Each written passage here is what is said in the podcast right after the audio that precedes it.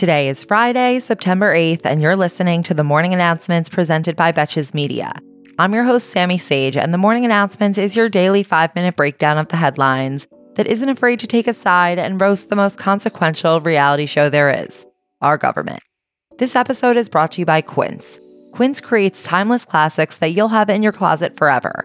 Quince items are priced 50 to 80% less than similar brands and cuts out the cost of the middleman, passing the savings on to us and Quince only works with factories that use safe, ethical, and responsible manufacturing practices.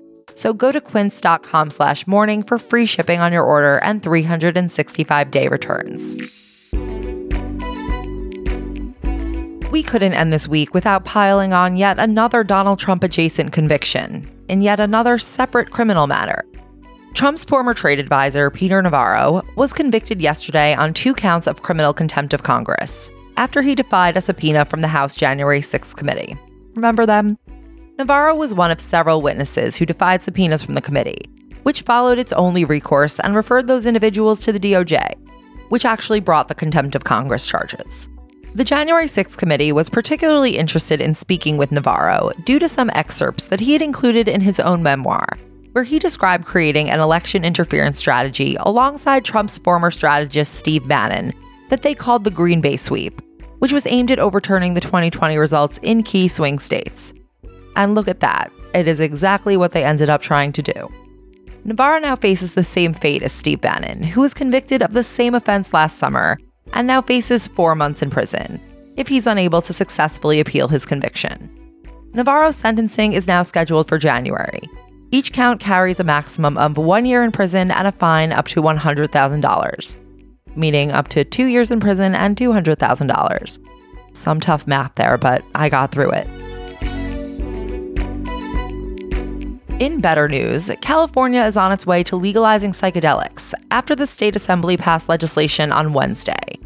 The bill had previously passed in California's Senate, though it underwent significant changes in the House before passing, so it will now have to go back to the Senate, where it's likely to pass again before being signed into law by Governor Gavin Newsom.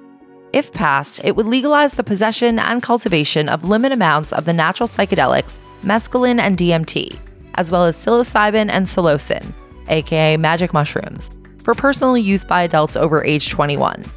The bill also directs the California Health and Human Services Agency to establish a working group to study psychedelics and explore a framework for regulating therapeutic use. Joshua Tree is about to get a little more crowded. Hurricane Lee has continued to strengthen at what the National Hurricane Center is calling an exceptional rate as of last night, after it jumped multiple storm categories in only a few hours, and forecast models are all projecting it will become a Category 5 storm. It's expected to hit near the Leeward Islands and Puerto Rico, though not exactly clear where it will make landfall.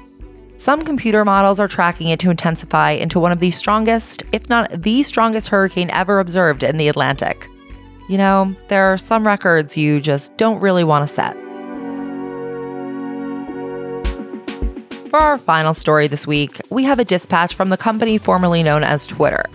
Elon Musk has been on his worst bender since Threads came out, but this time he has decided to target none other than the Jews.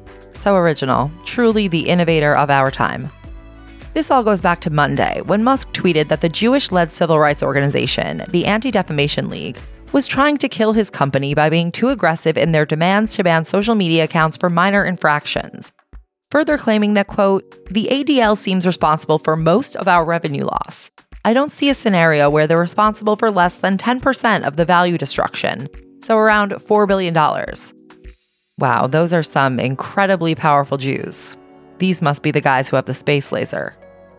Following that exchange, the ADL accused Musk of anti Semitism, after which he responded by saying that he will have no choice but to file a defamation suit against the Anti Defamation League. Yeah, I mean, he might as well write in the legal filing I know you are, but what am I?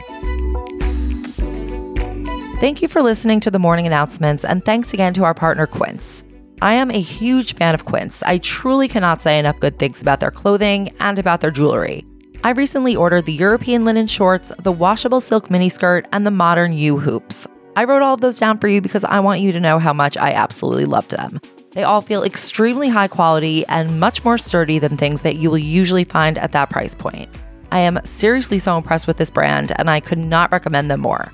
So go to quince.com slash morning for free shipping on your order and 365 day returns. And until next week, I'm Sami Sage, and now you know what the fuck is going on. Betches.